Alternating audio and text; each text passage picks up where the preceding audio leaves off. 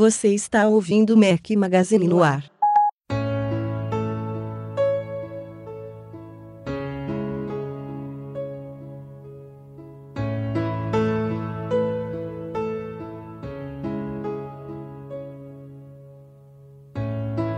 Galera do Mac Magazine, bem-vindos ao Mac Magazine no ar número 128. Hoje é o som de Evanescence, uma sugestão do Gilmar da Silva. Valeu, Gilmar!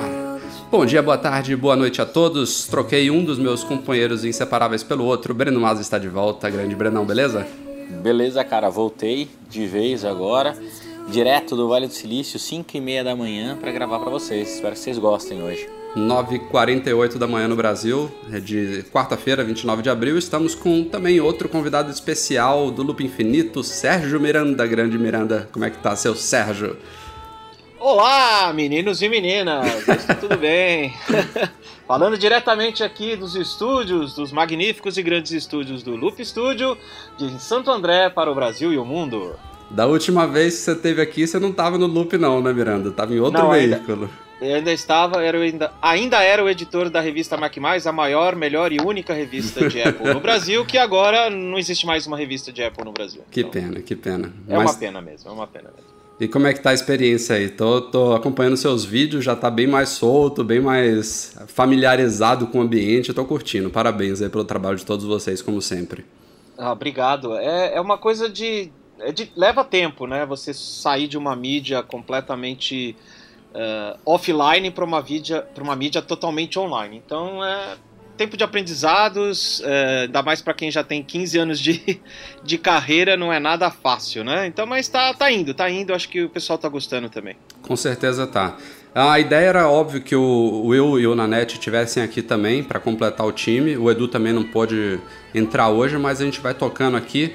É, é sempre difícil é, unir as agendas, mas vamos que vamos, que a gente tem bastante coisa para falar, especialmente, é claro, sobre o mais novo lançamento da Apple, da Apple, o Watch. Vamos nessa.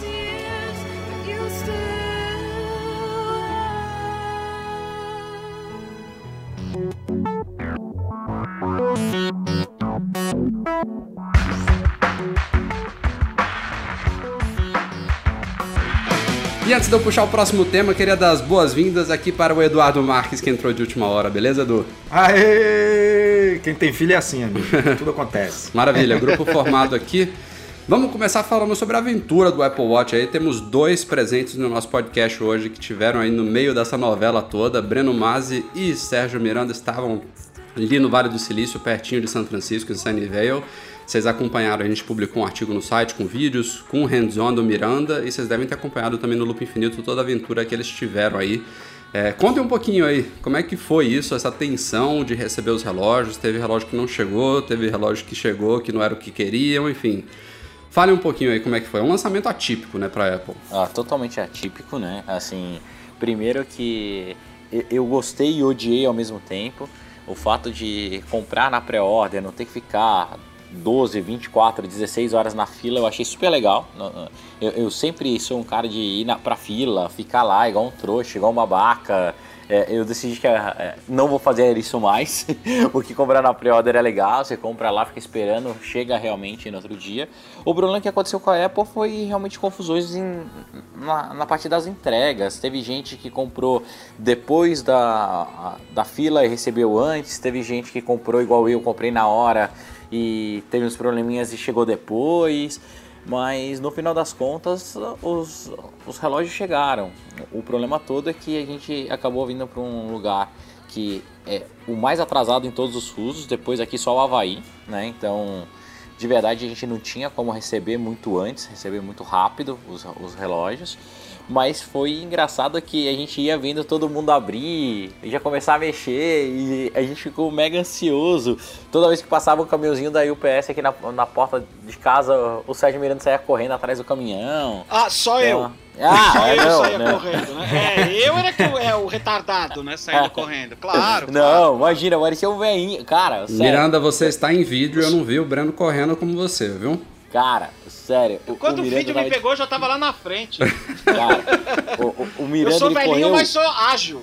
Cara, sério, o, o Miranda parecia o Bolt, velho. Assim, Mas, mas o- vocês correram porque era o medo do caminhão ir embora? Qual foi o esquema? Não, ele Porque, muito pelo que eu rápido, entendi, o caminhão entregou na, no escritório, né, Breno? E vocês Ah, não, estavam é, na, é, é que aqui, no apartamento. É, é que aqui é bem na frente, né? Então, ó, pela janelinha, pela varandinha, você vê a, a portaria do escritório. Então, a gente estava aqui, porque os meninos estavam montando o estúdio e tal, ah, tá pra roubar a internet, pra ah, acabar usando aqui.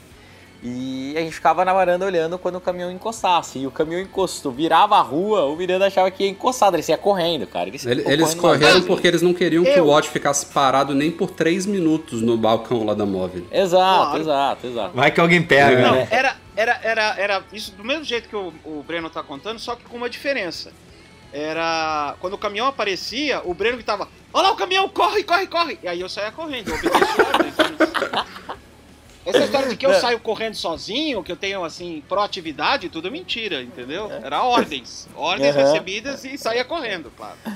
Não, mas cara, foi, foi super engraçado porque depois que o Miranda saiu correndo umas 10 vezes, a gente falou assim: ah, não, vamos sair da Três. varanda. Foda-se, foda-se. não vamos ficar mais olhando na varanda. Daí a gente saiu da varanda, fomos, ó, começamos a responder e-mail, não sei o que. De repente eu pego e falo assim: cara, eu acho que o caminhão chegou. Daí saí na, saí da varanda, o caminhão parado lá. Daí eu falei, olha lá, o caminhão agora é, é- agora é o caminhão mesmo. Daí o Sérgio, ah, saiu correndo igual um louco de novo, né? Então. Bom, mas legal, caminhão, Essa parte, essa parte é verdade. caminhões à parte e os relógios? Chegaram, Cara, chegaram bem. E Chegaram aí? bem, é, eu, eu achei super, né, assim... Então, o pessoal sempre usou, né, o, a, a pré-order sempre funcionou, mas no caso do Watch foi um pouco mais complicado, que teve gente que recebeu o relógio e tinha comprado depois da fila, teve meu caso que comprei antes e ainda não recebi, é, eles não limitaram a compra por iPhone, era super simples. Ano passado a gente usou isso na Austrália. Eu comprei online, comprei dois. Você ia tentar comprar mais, ele negava. Ele falava: Olha, você já excedeu o seu limite por Apple ID. No Watch não, no Watch você podia comprar 12, 15, 20, só que ele não debitava, não acontecia nada. Ele ficava eternamente lá processando. Então foi de verdade um bem confuso. Outra coisa que, na minha opinião, foi ridícula, ridícula, ridícula, foi a decisão que a Apple, a Apple tomou de não ter os relógios na loja dela e distribuir para seis, eu acho, seis lojas parceiras, que eram seis joalherias, que na minha cabeça não faz sentido nenhum isso. Por mais que eles achem, ah, não, a gente tem que entrar num modelo de premium, é, tem que mostrar que isso não é um device eletrônico e sim uma joia. Cara, foda-se. Quem compra é o usuário Apple, é quem tá. A- a- quem conhece já a marca e tá acostumado, que gosta de ir na loja, que gosta de ter aquela experiência. A, a única coisa que eles fizeram, eles migraram de uma fila para outra, que teve fila do mesmo jeito, numa experiência de compra que eu não, não acho que foi melhor do que a experiência que você tem na Apple, porque a experiência da Apple é sensacional. E levou, levou mídia para as outras marcas. Assim, de verdade eu não consegui entender por que, que tomou essa ação. E deixou milhares e milhares de, de pessoas frustradas que esperavam uma fila ou queriam colocar a mão no produto no primeiro dia. É, eu, eu, achei primeiro muito estranho a Apple não colocar estoques na- nas lojas dela, nenhum, né? A gente até poucos dias antes a gente continuava cético aqui do nosso lado, falando, não, eles estão falando isso, mas vai ter alguma coisinha lá, eles só querem que não crie aquelas filas quilométricas. Mas a coisa ficou realmente mais estranha, mais curiosa quando ela abriu para essas poucas boutiques. Para vocês terem uma ideia, nos Estados Unidos foi uma só, em todos os Estados Unidos, a Maxfield de Los Angeles, o Nanete estava lá na fila, conseguiu comprar um relógio na hora, sem reserva, sem nada. É, De- depois de muita fila. depois né, de muita fila, ele ficou umas lá. 8 horas na fila. Claro, porque porque pintou a informação, olha, lá vai ter. Mas e era o último, o único lugar. Teve gente que foi de San Diego, teve gente que foi de São Francisco, toda toda a região ali relativamente próxima de Los Angeles, teve gente que foi pra lá e entrou na fila. Pra vocês terem uma ideia, não teve em Nova York, bicho. Como é que não É. Pra vocês verem, teve gente que viajou da Espanha pra Alemanha ou pra Inglaterra ali na Europa, porque eram os únicos lugares que tinham também. É, teve em Londres. Uma viagem internacional. Exatamente. Teve em Londres, teve em Paris, teve em Tóquio. Ah, agora não me falha a memória, mas realmente foi uma, foi uma cinco ou seis só. E uma nos Estados Unidos, como a gente falou. Então, foi estranho, realmente. Foi bem atípico. É, eu, eu posso falar pelo meu lado, porque eu comprei dois, é, dois relógios. Na verdade, eu, eu queria o de aço. É, e comprei um esporte para o meu patrocinador, que tinha pedido. Então, uh, eu estava esperando dois. E os dois foram comprados praticamente na mesma hora, uh, com diferença de 20 minutos. E o que chegou primeiro foi o que eu pedi depois, que foi o Sport. O de aço, ele foi. Uh, para vocês terem uma ideia, hoje recebi uma mensagem do banco dizendo que a compra dele foi aprovada. Eu já estou no Brasil e o relógio está sendo. vai ser enviado acho que amanhã ainda. Que ele está processando o shipment, né? Tá processando o envio ainda. É, isso está acontecendo bastante. Isso... Eu, a gente tem complicado. também um exemplo entre eu e o Edu. Eu comprei o, o Sport Cinza Espacial, né, que é possivelmente o esporte mais popular, ao menos pelo que a gente tem visto aí de comentários da galera. Que uhum. é o mesmo valor, só que é um alumínio anodizado em cinza espacial lá. Esse meu já tem muitos dias, ainda está lá com a previsão de junho. É, o uhum. Edu fez outro pedido também que pediram para ele de um esporte convencional, né, Edu? É de até de 42 milímetros, não é de 38. É, só que com alumínio é. normal, com a pulseira branca, que talvez seja um dos mais populares, mas não o mais, e ele pediu alguns dias depois e já está com uma entrega para daqui a umas duas, três semanas, não é isso, Edu? É, só tem uma coisa que eu achei que pode ter influenciado nessa entrega rápida do meu relógio, que foi o seguinte, quando eu comprei, quando a gente acordou de madrugada lá às 4 horas da manhã para comprar, é, o, como o Rafa falou, o cinza espacial ele rapidinho pulou de, do dia 24 de abril para 4 a 6 semanas, né? Que seria entregue no meio de maio. E aí eu falei, putz, meio de maio não vai dar, não sei o que, então não vou comprar esse, vou comprar o branco. Aí quando eu fui pro branco, o branco ainda estava lá no dia 24 de abril. E aí quando eu finalizei a compra, na minha tela apareceu 24 de abril. Mas aí quando eu recebi o e-mail, apareceu de 13 de maio a 27 de maio a entrega. Eu falei, putz, ferrou. Não vai rolar, né? Porque o Breno vai vai estar vai tá lá só no, no comecinho do, do lançamento e não vai conseguir trazer. Aí eu não sei se a informação certa foi que chegou pelo e-mail ou que foi mostrada na hora, porque esse relógio, a gente estava esperando ele para o dia 13 de maio e no dia 22, se não me engano, 21 ou 22 de abril, ele, eles me cobraram e no dia 23 eles informaram que já estava já sendo despachado, que seria entregue no dia 24. Agora, isso não aconteceu só comigo, né? Foi o que vocês falaram. Aconteceram com várias pessoas que compraram alguns modelos que foram entregues antes e alguns que pegaram esses mais procurados, esses mais badalados aí, estão sendo entregues depois. Então é. É aquilo, né? O primeiro lançamento que a gente vê com muitas, realmente muitas opções de, né, de modelos, de, de pulseiras, de cores. Então acaba que acontece isso, né? Não tem jeito. É, eu acho que esse é o primeiro também lançamento que a gente vê sobre a batuta oficial da, da Dona Ângela, né? Uhum. Esse é o primeiro, e, e, é um produto, na verdade, muito mais parecido com o que a Dona Ângela fazia do que com o que a Apple faz que é um produto fashion, um produto de. produto que é um eletrônico, mas é também uma joia, é, um, é uma peça de joalheria. Uh, tanto que eu quero ver isso na alfândega, né? Quando, a gente, quando as pessoas passarem, o que, que eles vão falar. Porque eu passei e não tive nenhum problema, mas se alguém for parado e o cara quiser encrencar, você vai falar assim, não, mas peraí, eu tenho direito a trazer um relógio, né? Não é, precisa, por lei, um relógio, por lei você por pode lei. trazer. É, então, mas se o cara começar a encrencar dizendo que não é um relógio, você vai falar, como não é um relógio? É um não, relógio, um liquidificador. É tá no meu braço, é um liquidificador. É, mas você entendeu? Tem, agora tem várias questões. Então ele é um produto que é diferente, é um produto que realmente não é o produto que estamos acostumados da Apple e isso vai levar tempo para que todo mundo se ajuste. E eu é, acho que isso se reflete, inclusive, no, no, no modo em como ele foi uh, vendido. É, a própria Angela ela falou num vídeo interno aí que vazou, entre aspas, né, que essas coisas, uhum. eu já acho que eles fazem já sabendo que vai pro mundo, né? Não é só, é. não vai ficar só lá internamente. Ela falou, ela meio que tranquilizou os fanáticos, né, que gostam de filas, como o Breno que falou que não vai, mas vai. É, dizendo que esse lançamento foi atípico, que a Apple continua amando aquelas filas, que ela não vai fazer esse tipo de, de lançamento de produto todas as vezes. Ou seja, é, para o próximo iPhone, por exemplo, lá para setembro, outubro, a gente pode esperar uma coisa mais tradicional. Eu acho que com o Watch realmente, primeiro, foi um produto que foi anunciado talvez um pouco antecipado demais, eu acho, em setembro. É, a gente pode comparar um pouquinho esse cronograma de lançamento com o do primeiro iPhone, que foi apresentado em janeiro de 2007, só chegou ao mercado em junho de 2007, então quase seis meses depois. Foi uma coisa mais ou menos similar com o Watch. E o produto ele estava realmente sendo modificado, não, não só a parte de software, mas também de hardware, até o último minuto. Então a gente não sabe exatamente quando que ele começou a produção dele.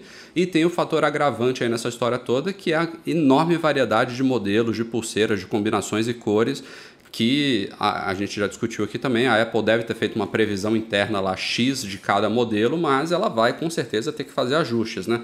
Quando você coloca o produto no mercado, você vê que a demanda por alguns é, supera o que você estimava, enfim.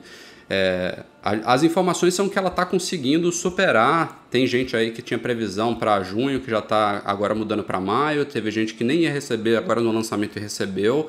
Ela está aparentemente todas aquelas previsões ela, ela, ela deu de forma folgada. Ela está conseguindo superar um pouquinho, mas que tá complicado, tá. A gente vê aí, tem meu relógio não chegou ainda, teve alguns do Breno que não chegaram, o seu você acabou de dar esse exemplo, então foi um lançamento conturbado mesmo. É, fica meio feio, né? Uma empresa do tamanho da Apple, com tantos lançamentos nas costas, com tanto tempo para se planejar, fazer uma coisa dessa. A gente está aqui tentando achar justificativa, mas não tem no final, né? O pessoal é, quer botar as mãos a, no produto e não a, consegue. A gente poderia falar até que foi alguma coisa com a gente, né? Porque a gente teve esse problema de todo mundo ter comprado no mesmo endereço e aí ter, enfim, ter tido algum probleminha. Mas não é só a gente, né? A gente está vendo que outras pessoas também estão tendo problemas, então...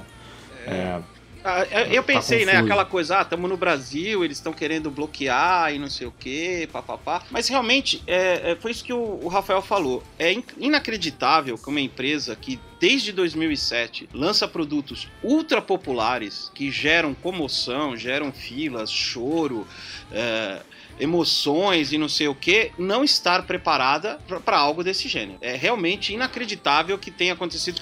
Eu entendo, é, é, mas a decisão foi deles de fazer 20 tipos de pulseiras Exatamente. coloridas e não sei o que.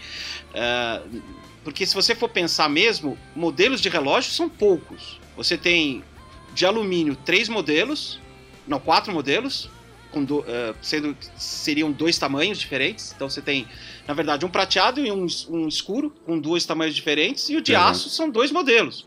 Um de aço escuro, preto, um de aço normal e o resto é só pulseira. E também os dois tamanhos, né? É, dois, então, dois tamanhos. Então, na verdade, você tem é, quatro de aço e quatro é, tamo, de alumínio.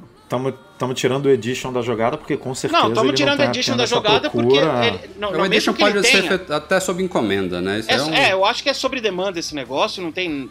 Né, ninguém vai ficar comprando ouro aí, estocando ouro à toa para fazer relógio. Mas, poxa, é só pulseira de diferente. É, o, o que a impressão que eu tenho é que eles não por ser um produto totalmente novo, aquela coisa toda. Estamos entrando no mercado novo, um produto que a gente não tem ideia.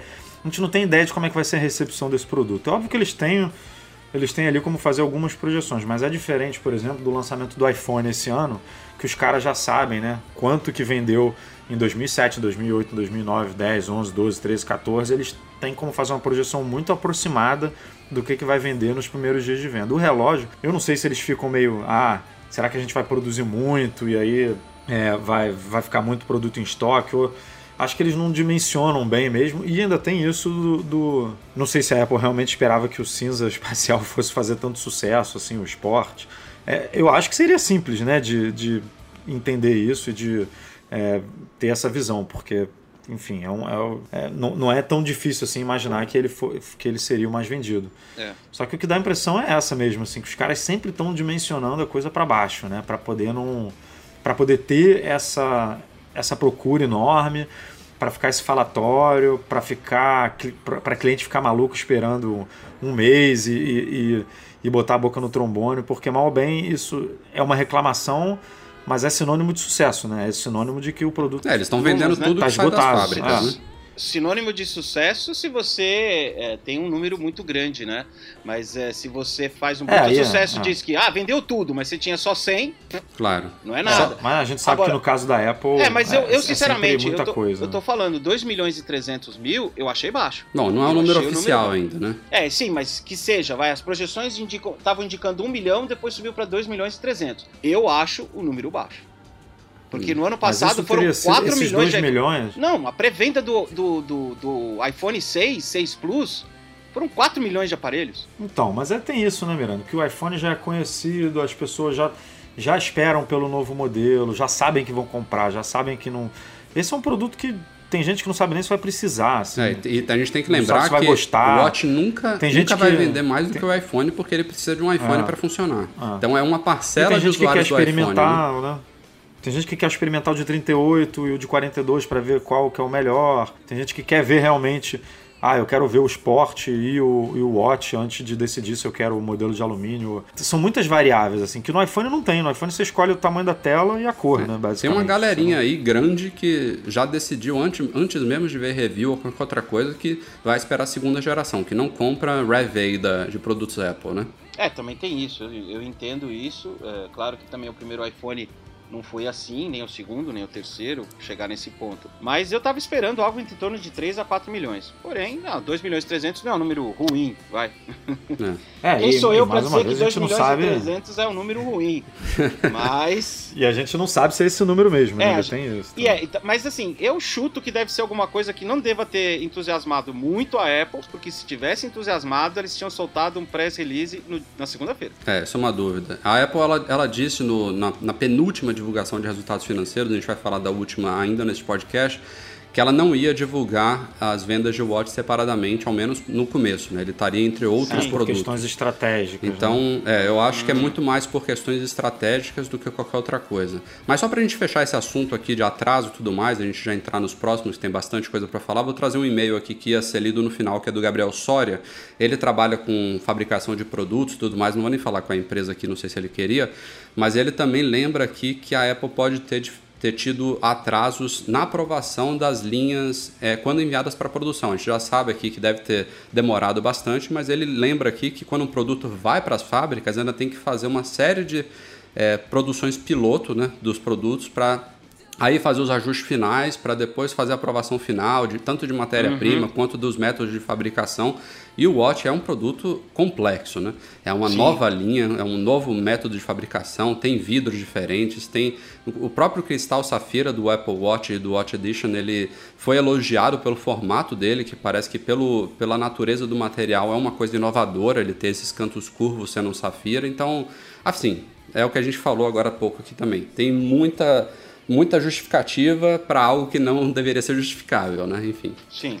Mas vamos lá, tocando Vamos a vamos. vida e vamos que vamos. Só um, só um, um último comentário. É, vocês não acharam que essa primeira leva, que a gente vai comentar mais tarde, mas enfim, do, que o Tim Cook falou isso na, no- na divulgação do resultado financeiro, mas já que a gente está falando de Watch, é, que a primeira expansão seria no final de junho. É, a gente nunca viu né, um, um lançamento com uma diferença tão grande assim de leva entre os primeiros países e os segundos. De novo, né? com o Um iPhone lançado aconteceu. No final de, final de abril para final de junho, dois meses. Com o iPhone foi até mais, só que de novo, foi o primeiro iPhone em 2007 e o iPhone tinha um grande agravante que não existe no Watch, que eram os É, acordos da- com as operadoras. operadora, né? Ah. Mas eu acho, de novo, Por- que essa previsão da expansão internacional é tão conservadora quanto a previsão de entrega dos watches. A Apple está falando que a segunda leva vai ser só no final de junho, mas eu acho que poderá muito bem acontecer no final de maio ou comecinho de junho. É a minha É opinião. isso. É, e para você ver como é conservador, é, para você ver como a coisa é conservadora, o- os funcionários da Apple só vão poder comprar o Watch depois que a demanda estiver regularizada. Tá osso. Isso quer dizer assim que funcionário da Apple, tirando quem trabalhou no projeto, que já tem uma dessas desses pilotos, esses, esses protótipos na- usando, só vão poder ver em julho. É. Vamos ver como é que tá feia a coisa. Ainda bem que eu não sou funcionário da Apple. E falando em expansão internacional do Apple Watch, a gente divulgou aí no site há alguns dias como é que deve ser mais ou menos o lançamento do Watch no Brasil. Fontes confiáveis do Mac Magazine falam que o relógio chegará ao nosso país em julho. Então isso foi, a gente falou inclusive antes dessa previsão da Apple do final de junho, o que deixa a coisa um pouquinho estranha. É, se for no final de junho e o Watch chegar no final de julho, até aí tá, tá tranquilo. A gente estaria possivelmente na terceira leva, o que não é absurdo, mas eu, pela, pela experiência e pela tradição, eu diria que a gente estaria por volta da quarta. Então, eu reitero isso que eu estou falando aqui, de que a segunda leva não seria tão tarde, e aí em julho a gente estaria mais ou menos na terceira ou quarta leva de expansão do Watch, o que não é nada mal. O que é mal são os preços, né? Quer dizer, o preço de entrada, se for exatamente o que a gente obteve, claro, até que foi abaixo das nossas previsões. Eu, Breno e Edu, a gente chutou alguns valores aqui há algumas semanas. É, o que a gente obteve é que o Watch Sport de 38mm, que custa 349 dólares nos Estados Unidos, vai chegar a uns 799 reais aqui no Brasil. E o Watch Edition, é, aquele de ouro com a, com a pulseira moderna, enfim, de 38mm, que é o mais caro de todos. É invertido sim, o de 42mm tem uma pulseira diferente, é um pouquinho mais barato. É, esse de 17 mil dólares chegaria aqui por 98 mil reais. Nada, nada, só isso aí. e aí? É, então, eu acho que o preço, se for esse mesmo preço de 350, não tá tão fora. Porque se você pensar, é 350 dólares mais imposto que você paga na hora que você compra, uh, dá uns 300 e, e 370 dólares, né? E um dólar a 3, né? Vamos, vamos chutar lá, 400 dólares, dá 1.200 reais. Se você comprar no cartão de crédito, você tem que colocar IOF. Uhum. E aí sobe mais um pouco. Então, de 1.200, 1.300 para 1.800 levando-se em conta que se você comprar é, aqui no Brasil, você pode pagar em diversas vezes sem juros, não tá um preço ruim. Agora, 98 mil reais é 98 mil reais, é o preço, é, pode chutar alto mesmo, porque é, tanto faz, 17 mil dólares ou 98 não. mil reais, eu não vou ter mesmo, então... Não faz diferença nenhuma, mas acho que é um preço razoável, por isso que eu tô achando muito estranho esse preço de 1.800. Eu, particularmente. Não, não tô desconfiando da sua fonte, mas eu acho... Mas assim, eu acho realmente que é um preço. É, a gente diferente. se surpreendeu também. É. A gente se surpreendeu porque, como o Rafa falou, no, teve um episódio do podcast que a gente fez uma aposta. O Rafa, se eu não me engano, a minha foi ficou a em mais ou menos 2000. Eu fiquei. Eu fiquei em 2.500 ou 2.300, alguma coisa assim. O Breno ficou acima de 2,5. Então a, a gente, o mais conservador que foi o Rafa, apostou em, em 2.000 para esse modelo de 38mm. É. Então, é. 2.000 tá, 2.200 era o que eu estaria esperando. Tá realmente abaixo aí do que a gente imaginou, mas, ah, de novo, é, isso é o, o, o, que a gente ficou sabendo, é que isso é o planejamento da Apple, tanto a data de julho, é, que não foi não uma data específica, né? Só foi passado para a gente o mês de julho. Como os preços é o que a Apple está imaginando. A gente não sabe se o dólar vai é, cair para 1,50, que seria um sonho daqui a um mês, um mês e meio, ou subir para 3,5, 4, enfim. Isso tudo altera os planos da empresa. A gente não sabe se ela vai ter problema de, de produção e aí vai ter que é, postergar esse, essa chegada do Watch ao Brasil, porque tem outros países que são mais prioritários para ela. Então, tudo tudo pode mudar. Agora tem um detalhe aqui, eu acabei, hoje... acabei de fazer uma continha é aqui. É, os valores que a gente recebeu, que a gente, como a gente inclusive colocou no post, seriam os valores para os produtos parcelados em até 12 vezes, né? Eu faço questão de não falar sem juros, porque tem juros embutidos sim, até porque o valor à vista, eles dizem que tem 10% de desconto, mas não, é o valor normal, depois você paga um pouquinho de juros escondido e depois mais juros ainda, esses não escondidos em parcelamentos de até 24 vezes. Mas se a gente considerar que o valor 1799 seria o valor à vista, o valor parcelado dá exatamente 1999. Então é uma possibilidade também. É, talvez a nossa é. fonte não tenha sido tão clara aí, e esse valor seria o valor à vista, né? É, é o problema é que o valor à vista ele normalmente é quebrado, né? Mas dá, dá um 799 isso. certinho. Não sei, vamos ver, vamos ver. 999, eu, eu, você quer dizer, né? É, o, o valor à vista, se o relógio custar 1,999, dá o valor à vista 1,799 e 10 centavos, enfim. É, é, ah, entendi. Ele, dá, dá certinho nesse caso, entendeu? Uhum, entendi. É, tudo isso vai depender principalmente do momento em que ele chegar, como vai estar a economia brasileira, como é que vai estar a situação do dólar. Uh, hoje, por exemplo, o dólar está 2,93, 2,94, ele fechou ontem, né? Na, na, na terça-feira, 2,94, 2,93, desculpa. Uh, então, assim, a minha fatura fechou com o dólar a 3,18. A minha próxima fatura vai fechar com dólar, tá, está atualmente com dólar a 3,2. Tudo isso é vai ser discutido ainda. Então acho que assim, seriam os preços hoje se ele chegasse hoje. Mas ele vai chegar em julho. Até lá, muita coisa vai mudar. O que eu tenho certeza absoluta é que o dinheiro que vai ter que ser pago pelo Apple Watch Edition vai continuar muito longe das minhas possibilidades. Esse, Então- esse foi bem dentro do que eu estava imaginando. Teve leitores que começaram a chutar aí lá nos comentários antes da gente divulgar esses números. E eu falei, eu acho que o Wa- o Watch Top ele chega a 100 mil aqui. A previsão é 98 mil. Agora, É. só uma questão do preço aí que a gente está falando. Esse preço final ele tem que ser decidido no momento que a Apple manda o Watch para a Anatel. Aí quando ela manda o Watch para a Anatel para ser homologado, ela manda junto, não sei se para a Anatel porque não faz muito sentido, mas o que a gente soube é que ela tem que mandar também os preços já definidos que serão vendidos aqui no Ah, Brasil. é? E aí, Essa é, novidade pra Pe- mim. Pelo menos, Isso pelo também. menos foi o que a nossa fonte eh, passou pra gente. Então, é, isso é feito bem antes né, da chegada do. Não tão antes como hoje, mas sei lá, se, se a Apple quer vender, vamos supor aqui no final de julho, o produto aqui no Brasil, em junho esse, esse produto, o Watch já está nas mãos da Anatel, provavelmente. E aí ela já tem que ter definido o preço. É, por isso que ele falou, essa pessoa falou pra gente, ó, é, esse é o preço que saiu hoje aqui pra gente e pode ser que mude tudo, mas a ideia é que esse preço aqui seja o enviado para os órgãos brasileiros para poder para poder ser homologado, enfim, para poder começar o processo de entrar com o produto no Brasil. Essa é novidade pra mim também, não. Pra mim também é novidade. Eu não sabia que tinha- esse preço tinha que ser definido no momento da homologação. Achei que podia ser é, modificado até o último dia. Pelo menos é, eu tô falando o que, o que foi passado para mim, eu não entendo muito dessa área, enfim, não- Uhum. a gente pode até dar uma pesquisada mais a fundo sobre isso, mas o que, o que falaram pra gente foi exatamente isso, que quando enviou, quando envia o produto para a Anatel, o preço já está definido. Produto Apple no mercado é igual a produto Apple sendo testado das mais diversas formas possíveis. Esses testes, no caso do Watch, já começaram algumas semanas antes, até com o pessoal que conseguiu lá aquelas, aqueles vidrinhos né, que cobrem a tela do Watch. Teve gente que conseguiu lá na China alguns exemplares, principalmente do vidro de Ion X do Watch Sport. Mas agora que o Watch já está no mercado, a gente está vendo uma série de testes. Tanto é, os testes iniciais são mais focados em arranhões, né, que é uma coisa muito comum de acontecer com relógios, e também com a resistência dele à água, que a Apple falou que é um, um relógio resistente, não é a prova d'água, e ele tem uma classificação que é chamada de IPX7.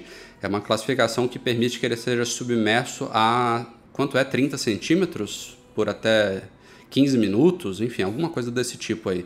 Mas, resumidamente, na prática, o que a Apple fala é: você pode lavar as mãos, você pode até tomar um banho com o watch no braço, mas não, não faça nada muito além disso. Não entre na piscina, não vá no mar com ele. É, né? Porque- Nem o banho muito ela fala, né? Ela fala Foi mais o Cook pro- que falou, né? Eu tomo banho com o meu watch. É.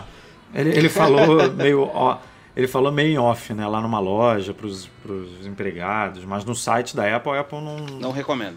É. é, não fala isso E- não. É mais para assim, ah, você pode correr na chuva tranquilo com ele. Você tá lá correndo, dando tá treinando lá para sua meia maratona e começou a chover. Pô, você não vai se preocupar em tirar o relógio, enfim, vai com ele. Suor, é, ah, você tá andando, de repente alguém te jogou um, um balde d'água, você tá no churrasco lá, alguém te jogou É, um balde d'água. Tá beleza, agora não vai. A ideia não é que você vá nadar com ele. Ou...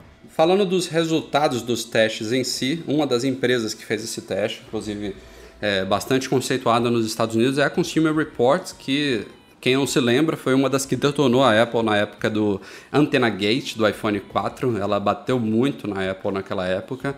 E também já teve outros testes que ela foi positiva, outros que ela foi negativa, mas só para situar aí, é uma empresa que faz avaliações de produtos eletrônicos dos mais diversos tipos todos os anos. E ela tá. A primeira impressão, né, os primeiros testes feitos com o Watch são muito positivos tanto dela quanto de outras pessoas, outros sites, outros veículos. É, em questão de arranhões, é bem o que a gente esperava. O Watch Sport ele é um pouco menos resistente do que o Watch é, normal, né, de, de safira. O safira ele só vai ser arranhado por um material equivalente a safira, como topaz ou então rubi, ou acima, que é o diamante. Se não for isso, ele não vai conseguir ser arranhado. E o Watch Sport de vidro de 1x, ele também está se mostrando bastante resistente. A Consumer Report só conseguiu arranhar, arranhar um com um material na escala de 7 lá, a escala Mohs. Não sei nem se é assim que fala, mas a escala de, de dureza dos materiais. Ela, ela demorou bastante para conseguir arranhar esse vidro normal do Watch Sport. O que a gente pouco viu até agora foram testes de resistência à queda. E o que se fala é que o Safira, nesse caso, vai perder para o vidro convencional. É, ele deve rachar mais fácil do que o vidro de Ion X. Eu estou esperando para ver. E os testes com água foram absurdamente positivos. Eu não vi nenhum que o Watch tenha morrido por causa de um teste de água. A gente viu piscina, viu até água fervendo, gente tomando banho, enfim, gente mergulhando em balde e o relógio está funcionando perfeitamente. Ele aparentemente é realmente bem à prova d'água. Mas assim, eu me deixa, pensando no, no, meu futuro watch, me deixa tranquilo de molhar ele, como a gente estava falando agora há pouco, de vez em quando, aqui ali, respingos e tal, mas eu não vou abusar. É, nem deve. É. eu, eu, assim, eu não joguei o meu na água. O, nós temos um teste de resistência à água que foi publicado. É verdade. Uh, acho que ontem. Uh, acho que ontem foi pro ar. É um teste de resistência de 5 a 6 minutos dentro de um copo de água. É um copo, por sinal, muito bonito do Sonic. Da, muito bacana, o seu Will comprou lá. Aqui a gente faz as coisas até com estilo. Até o copo de água tem que ser estiloso. É terrível esse povo. E, e a gente fez o teste e funcionou bem. Uh, com relação a risco, uh, eu automaticamente, logo no, depois do que, eu que, que, chegou o relógio, estou usando tal, saiu aquela. no Twitter um cara lá que mostrou o relógio dele todo arranhado e disse que foi com uso normal e é um relógio de aço. E aí eu olhei e falei, putz, isso aqui é a traseira do iPod. Ou seja, é. eu, eu tô ferrado. Porque eu, eu, eu risca alguma coisa, eu já perco o amor. Fica muito difícil. Mas então, é, assim, é, essa coisa é inerente ao aço inoxidável, né? É, a, a então, Apple. a própria, a, a próprio pessoal, acho que do 95 Mac, também colocou, gente, a sua pulseira de couro tá deformada, é normal, toda pulseira de couro de relógio fica assim depois de um tempo. É, não adianta ficar reclamando, é, é, é, do próprio elemento usado, próprio da, do próprio material usado. Então é sentar e chorar e viver a vida assim, não tem o que fazer, daqui para frente é isso. O alumínio, com relação a esse tipo de risco, ele é bem mais resistente que o aço inoxidável. É. É, a Apple ela usa uma classificação de aço, se eu não me engano, chamada 316L. Não sei, ah, provavelmente não tem nada a ver com litros, mas é, é assim que está lá. Inclusive, isso está escrito na traseira do watch. Pode olhar aí, Miranda. E tem, uma, tem classificações acima dela, tipo um aço de maior resistência, de maior dureza, não sei como é que eles classificam. Mas mesmo o aço inoxidável mais punk de todos, o top, que é 900 e alguma coisa L, ele continua sendo arranhável, não vai fazer tanta ah, diferença. Que é muito mais caro, né? Muito mais caro, é. muito, muito mais difícil, tudo, ele arranha da mesma forma. É, é então, é, como eu disse, é, é, é a vida. Como diz o, o ex-chefe meu, cada risco é uma história. E aí você vai levando, não tem muito por onde sair, não. As pessoas têm que entender que, que não é ah, a Apple é, é, o produto da Apple ruim. Não, é o material, é da física, é da química, é da, da vida. A gente vai ter que conviver com os riscos no relógio, com as pulseiras que vão se deformando e rasgando, e você vai ter que trocar a pulseira. Pelo amor de Deus, que não comecem a colocar o watch em cases, né? Então já tem case, ah. já tem case pro, pro watch já na Amazon. Tem um cara vendendo lá um case. Não, eu não tenho dúvida que vai ter, né? Mercado, quando surge produto novo da Apple, vai ter gente querendo lucrar em cima disso, mas pelo amor de Deus, né? É, mas é a vida, tio. é da vida. É, é, vai ter gente colocando em case, vai ter gente colocando anteninha, vai gente colocando cílio postiço, sei lá. Tem, tem gente que faz qualquer coisa com seus produtos. Tem gente que põe cílio postiço no carro, não duvido de mais nada depois disso. Sinceramente. Uh e vai ter as pulseiras também, é, pulseira colorida, pulseira Romero Brito, pulseira do Diabo 4. Romero Brito não, que tem processo contra a Apple, só se ela resolver o processo dessa forma, não, né? Não, é, pode ser, ela pode fazer uma pulseira. Não, mas a, o Romero Brito pode fazer uma pulseira é, dele oficial pro fora. Apple Watch. É verdade. Então, já, já tem pulseira sendo vendida na Amazon. É verdade. O Breno, o Breno comprou duas pulseiras de couro. É, e, o, e, o, e o legal é o seguinte: você acha que a pulseira vem completa? Não, vem a pulseira e uma chavinha de fenda para você desmontar o encaixe da sua pulseira original e colocar a pulseira Nossa. fake. Sério? É sério. Por quê? Você acha que o cara vai produzir um negócio que tem imã? Que deve custar uma fortuna para fazer? Ou ele vai fazer só uma pulseira de couro que você ah, pode pelo encaixar? preço claro, poderia, não, né? Mas o cara tá vendendo a 20 dólares. ah, tá. Você tá, é, tá. Pulseira de couro. Pulseira de... Todo mundo me vendo fazendo as pinhas. Couro. Courinho. Tá? Courinho. Agora, a esporte, como é que o cara vai fazer o encaixe? Porque tem magnético. O cara vai ter que gastar uma fortuna para fazer isso. É verdade, Produzir é verdade. algo. Então, assim, a, produção chinesa, esse material todo, vai ser muito complicado. Agora, marcas grandes, sei lá, Griffin, ah, Belkin, que fazem ah, acessórios para produtos Apple, eles vão fazer uma pulseira mais cara, mas que venha completa. Agora, o restante do mundo, paciência, você vai vir com a chavinha de fenda eh, com, com, para você desmontar e colocar o que você acha que tem que colocar e acabou. É, É. isso aí. Essa vai ser a vida dos acessórios. Por enquanto, a Apple oficialmente só vende as pulseiras dela. Tem uma área da loja lá, que foi inclusive reformulada há poucos dias, ficou bem mais bacaninha, que apresenta toda essa linha de pulseiras aí dos mais diversos tamanhos e tipos e cores. E, por enquanto, a Apple não abriu nada sobre um programa de pulseiras autorizadas, made for o Apple Watch, enfim.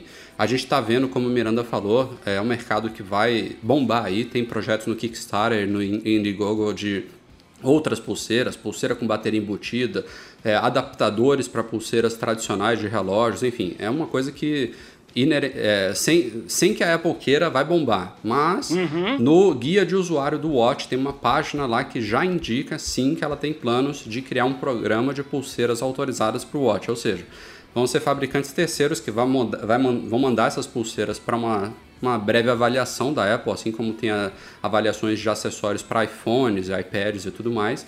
Ela deve ter uma- alguns, alguns requisitos para oferecer talvez algum tipo de selinho lá de aprovação dela. É, Como, possivelmente por também exemplo, isso que o Sérgio falou, né? De já vir com o magnético lá, com Isso, tudo é, de autorizar o Sim, uso desse sim. componente. Não faz sentido mandar uma chavinha lá pro cara poder mudar. É, e imagino também que só essas pulseiras que vão ser vendidas nas lojas também, né? Claro que não todas, mas se ela for oferecer alguma pulseira que não seja dela, vão ser essas pulseiras que foram autorizadas por ela. Então, é, a possibilidade está aberta e é óbvio que isso vai acontecer. E também vou puxar aqui uma pergunta aqui do nosso patrão que está acompanhando a gravação ao vivo, Pedro Carvalho. É, Ele queria saber se outros tipos de pulseira que a Apple vende para o Apple Watch também podem ser usadas no Apple Watch Sport, que a gente sabe que o Sport ele só é vendido com a pulseira de fluorastômero, sei lá como é que fala essa merda, é plástico, ou borracha na verdade, né?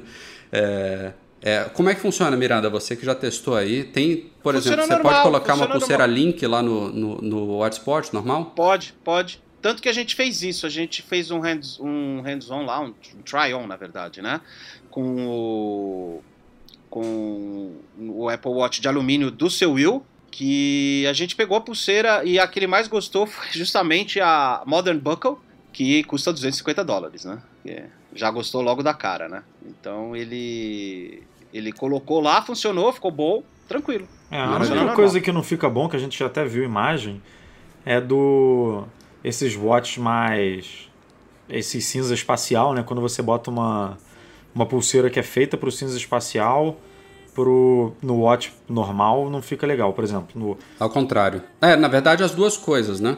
É, tanto tanto É, para o Watch Sport cinza espacial quanto para o Apple Watch é, preto espacial, né? Que também tem o de aço inoxidável preto. É, eles têm pulseiras que são feitas para eles. Então as pulseiras deles não vão ficar legais nos outros de alumínio ou de aço normal e vice-versa. É, não, É, a, a pulseira a dele, na Apple disse verdade, falando do esporte, a pulseira dele, do, do que você comprou, ela, ele até vende. É um modelo é, pro. Pintado, né? É, que, que tem, do- tem dois pretos, na verdade, né? Um que tem o pininho preto e outro que tem o pininho prateado. O pininho preto, na teoria, é para o relógio cinza espacial. E o pininho prateado é, por exemplo, quem compra um, reló um, um watch de aço inoxidável e quer botar uma pulseira preta esportiva. Aí Uhum. compra ele, entendeu? Então encaixa, dá, dá para encaixar bem. Eu acho que o problema maior é, é quando você pega uma pulseira, a pulseira Link, acho que é a Link, né? Do, do, do de aço inoxidável preto e vai botar num normal. Aí fica meio esquisito o negócio. É, Eu, eu- eu sou da seguinte opinião. é, Não importa a pulseira. A pulseira é a Milanese Loop e dane-se o resto, entendeu? Dane-se o mundo. É, Nem é é minha muito legal. Ela só é péssima pra tirar, porque você vai começar a tirar, se você soltar um pouquinho, ela gruda de novo no ponto onde ela tiver, por causa do imã. É meio chata de tirar, mas é um desbunde. Sendo muito sincero, sem viadagem, é Duca. Mas não deve É ficar muito legal, legal. no esporte, né? Eu não tô. eu- O meu não é de esporte, cara. Isso é um problema seu aí. Não, problema não, eu tô tá falando- resolvido. Não, que você falou que serve pra Não, qualquer não um, vai porra. ficar- Não, não Não, deve ela ficar serve pra qualquer um. Não, eu- então, a questão é. A questão do bonito é isso. É, esse é o grande problema. A Apple falou: "S- você pode usar qualquer pulseira em qualquer watch. A questão é se combina ou não. Agora, tem gente que tem senso, um bom senso alto. Tem gente que tem um bom senso mais baixo e usa o que quiser. Gostou da pulseira? Ela vai usar se ficar feio ou bonito pros outros, cara. Ela se sentindo confortável, vai na, vai na fé. Eu É, acho que é por- isso. As pessoas vão Mas fazer isso. essa. entendeu? mas, mas é o caso é o acho seguinte, pro- por exemplo. Para um senso estético diferente, a pessoa, ah, pô, vai ficar feio, vai ficar estranho. Mas tem gente que vai falar assim, mas eu quero usar. E vou usar, e as pessoas vão usar. É, vai ser. É, para você ver, o que acabou muito. A pulseira que acabou antes de todas foi a Millennium Loop. Foi a pulseira que acabou Ah. primeiro. A pulseira Link, que vende nesse Apple Watch, que a gente comentou aqui no, no preto, ela nem vende sozinha. É, Você só consegue ela comprando o relógio. é então. É, Porque então, ela só serve, na teoria, né? Bota ela- aspas é, aí, então, ela aí só serve foi- para aquele relógio. Foi aquela. Acho que provavelmente aquela coisa assim, olha, a gente tem. A gente é aberto, a gente é legal, mas não. Isso você não vai poder fazer porque a gente não quer que você faça, porque vai ficar muito feio, a gente vai achar feio demais. Exatamente. Então a gente vai limitar e não vai poder. Pronto. Aí já é uma questão de. que vem lá de cima. De resto, eu acho que as pessoas vão fazer as combinações mais absurdas possíveis, cara. Vão fazer, entendeu? E as pessoas vão ser felizes e whatever. Vai ter, gente, vai ter gente fazendo pulseira homemade, né? Tipo, Claro, meu, vai imagina. botar um barbante, botando. É, vai ter gente que vai fazer pulseira é, hip, riponga, entendeu? De, de linhinha. E vai ter coisa de todo jeito, você vai ver. Até do Romero Brito. Então, Não tô, não tô, não tô colocando isso em dúvida até hoje, entendeu? Saiu também como esperado a App Store do Apple Watch, uma mini loja aí de aplicativos para o Watch. A gente sabe bem que ainda não são aqueles aplicativos completos, a Apple tá prometendo aí lançar ainda neste ano, para mim vai ficar para o ano que vem, é, considerando o histórico dela aí. Mas vamos ver, quem sabe, sabe sai este ano ainda um SDK mais completo para o Watch. Por enquanto o Watch Kit é aquele Software Development Kit, lá, o, o kit de ferramentas para desenvolvedores que se baseia muito na integração do Watch com o iPhone. Né? A gente não tem aplicativos que só rodam no Watch. Tudo são aplicativos que para iPhone que trazem suporte para o Watch e precisam do iPhone emparelhado para funcionarem. Mas já é uma, um acervo enorme, já são aplicativos bacanas. A gente sabe também que a primeira leva de aplicativos, ainda mais para um dispositivo totalmente novo, não costuma ser das melhores. É só vocês olharem os primeiros aplicativos para iPhone, os primeiros aplicativos para iPad, eles evoluíram muito com o tempo. Com certeza a mesma coisa vai acontecer com o Watch, mas a experiência dos desenvolvedores com esses outros dispositivos certamente ajudou a gente já chegar a esse lançamento, primeiro, com aplicativos bacanas e segundo, com muitos aplicativos. São 3.500 que estavam no ar no dia que a loja foi aberta, que foi praticamente na véspera aí do Watch chegar ao mercado. É, você acessa essa loja pelo aplicativo Watch no iPhone e é também pelo iPhone que você gerencia, instala, desinstala todos os aplicativos que rodam no, no relógio.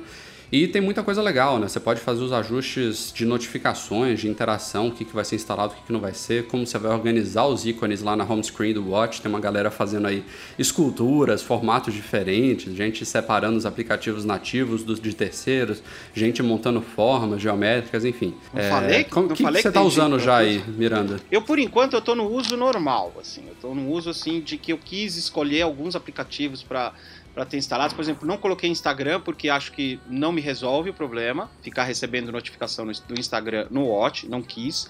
Então tô usando do básico, assim, Twitter, eh, o Messenger, o WhatsApp e alguns aplicativos que realmente fazem sentido eu ter que olhar para ver e não ter que tirar o relógio para ler. O problema todo é que alguns desses aplicativos não permitem integra- interação diretamente no relógio, que é o caso, por exemplo, do Facebook Messenger. Eu posso ler, mas não posso responder, que é um pé, né? Mas, por exemplo, o iMessage o- ou SMS eu posso responder pelo relógio. Atender ligação eu posso atender pelo relógio. Então, Mas isso não é uma coisa que a Apple limitou, né? é uma coisa que eles é, ainda não, implementaram. né? implementaram. Não, não, é, não há nenhuma limitação da Apple nesse sentido, até onde todos nós sabemos. Mas Uhum. assim, é, é, é aquela coisa assim, eu tô usando ele como se eu fosse uma pessoa normal, né? Tento ser o mais normal. Como se fosse uma pessoa normal, É, né? Eu não sou.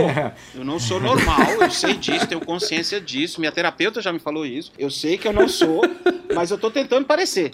Então, assim, por exemplo, agora é, eu, eu peguei meu relógio às 7 horas da manhã, são 10h43 da manhã e o meu relógio está com 94% de bateria. Por quê? Eu só olhei a hora, que é para isso que o relógio serve, né? Pelo amor de Deus, né? Olhar as horas e, e, e receber algumas notificações e, e, interagir com essas notificações aqui ou mandar uma mensagem. Até agora, hoje, por exemplo, não atendi um telefonema, mas ontem atendi telefonemas pelo Watch e no final do dia cheguei com 70% de bateria utilizando. Mas assim, esse é o uso normal, né? Acho que eh, esses aplicativos vão demorar e vai depender de cada um. É realmente a propaganda da Apple nunca foi tão honesta, tá? O, o, marketing, o slogan nunca foi tão honesto. Esse é o objeto mais pessoal que eles já fizeram. Então cada um vai ter um jeito de usar, né? Eu, eu por exemplo, uh, e-mail eu não coloquei aqui ainda. Mas pode ser que eu coloque. Isso provavelmente vai gastar muita bateria, porque eu recebo muito e-mail por dia. Mas não coloquei no relógio ainda, para que eu seja notificado a cada e-mail que chega. Porque eu acho que isso vai ser um desperdício uhum. de tempo para mim, porque toda hora vrum, vrum, vrum. Vai ser um tremendo saco esse, essa vibração toda. Então eu coloquei algumas coisas que eu quero que, eu, por exemplo, eu tô dirigindo, é, às vezes você vê um ping, alguma coisa assim, você não sabe, putz, é o Messenger, é o WhatsApp, ou é o iMessage, você olha no relógio, dirigindo e resolver o seu problema, sabe? É, esse é o meu uso por enquanto. Então acho que esses apps estão servindo para mim de maneira sensacional. Não tô sentindo assim, notificações de tudo list, é, já eu, eu coloquei o Things, uh, para receber esse tipo de notificação. Então, assim, meu uso está muito bem limitado para as coisas que eu quero, que eu acho que é importante. Uh, e é um, é um, uso que até entre as, próximas, as próprias pessoas ele vai evoluir, né? Ele sim, vai mudar. Vai mudar a pessoa vai colocar coisas, no dia seguinte ela vai tirar, ela vai mudar para outra. Sim, ela vai perceber, putz, foi uma bobagem ter colocado isso aqui, porque Exato. ou eu não recebo muitas notificações, ou eu recebo demais, isso atrapalha. É, é bem aquela coisa que o, que o pessoal fez nos vídeos uh, no, quando saiu as primeiras reviews, né? Uh, você está conversando com uma pessoa, chega uma notificação, tanto faz, sei lá, chegou uma notificação. Alguém me mandou múltiplas mensagens, eu não faço a menor ideia de quem seja, porque o número aqui eu não sei quem é. Me mandou uma bolinha, não sei o que, um risquinho. Então, essas coisas, pô, vai atrapalhar a vida de todo mundo. Eu não sei o que que é. Agora chegou um monte de bolinha. Quem que tá mandando aí? Quem é o número 35? Mandou um coração, pelo amor de Deus. 9962 980. Ó, ó. E tá acelerado. Bom, e, e, e, falando na, na, App Store também, para quem estiver navegando aí pelo iPhone ou até pelo iTunes no Mac e no PC, uhum. os aplicativos com suporte ao Apple Watch ganharam um badgezinho, né? É, da mesma forma que tem, por exemplo, jogos com suporte ao Game Center, que ele indica lá, agora também ele indica esse aplicativo tem suporte ao Apple Watch e nesses casos também ele já coloca as screenshots lá padrão que os desenvolvedores mandam para o iTunes Connect. Dá para ver também já como que ele mais ou menos roda no Watch. Então uhum. a loja já está aí toda preparadinha para isso também. É, eu faço, eu tô, tô, agora preocupado com essa pessoa que mandou uma mensagem pra mim. que é uma pessoa que tem um watch, só que eu não sei quem com é. Com certeza, é. né? Pra até te mandar um coraçãozinho. É, não, não mandou um coraçãozinho, ele mandou o, a pulsação. Ah, sim. Que coisa romântica. Não, isso não é romântico, é, isso, isso, é creepy. Aí, isso aí é bem. Isso é creepy. É, é, um nível, que... é um nível de intimidade grande isso aí. É, então. pois é. é ainda bem que minha esposa não ouve podcasts. Haha! então, mas é isso, entendeu? Cada um vai usar de um jeito. É muito, é muito personalizável, é muito pessoal. Eu acho que tem que ter diversos aplicativos, porque vai ter gente que vai querer diversas funcionalidades diferentes. O, Watch é uma categoria completamente diferente. As pessoas estão interagindo com ele como se ele fosse um iPhone. Ele não é um ele é um complemento. Ele não, ele, ele é, é muito diferente de tudo aquilo que a gente está acostumado desde 2007. É muito diferente. E vai demorar é. a gente, cada um vai ter uma maneira de interagir com ele. São, vai ter pessoas que vão ser mais hard users que vão querer usar o tempo inteiro, tem pessoas que vão usar menos. Uh, então essa coisa da bateria realmente perde um pouco o sentido, porque vai depender do seu uso. Então essa coisa de ficar chamando a bateria de ruim ou de boa, ela, ela vai depender do uso. É, é, é vai ser muito diferente. Tudo isso vai ser. Acho que até o final do ano a gente tá mais ou menos. A gente pode. Acho que a gente devia marcar um podcast já pro final do ano pra gente pegar tudo isso que a gente tá falando agora e ver depois como é que ficou, porque sem dúvida, porque sem dúvida. É, é, tudo tudo isso é, vai depender do uso.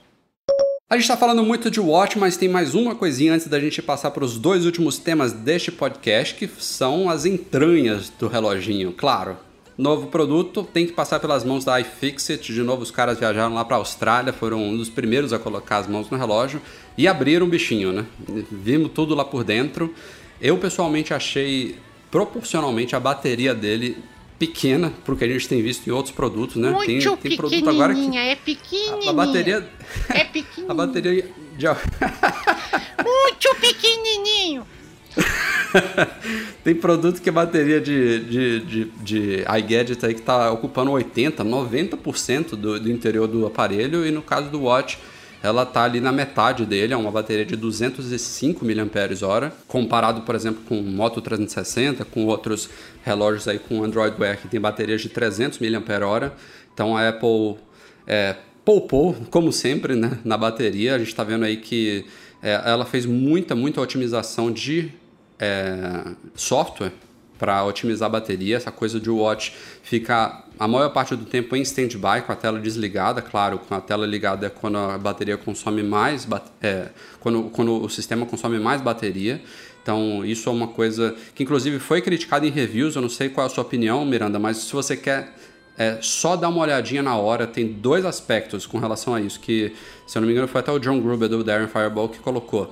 O primeiro aspecto é que se você tiver com o seu pulso apoiado, por exemplo, numa mesa, por exemplo, se você estiver digitando no Mac e você quiser saber a hora, é, esse simples movimento de você virar um pouquinho o pulso, ou até não virar, ele já está numa posição que daria para você enxergar a tela, só que a tela está desligada, é, já, já, já é uma desvantagem em relação ao relógio tradicional, que está o tempo todo mostrando a hora ali.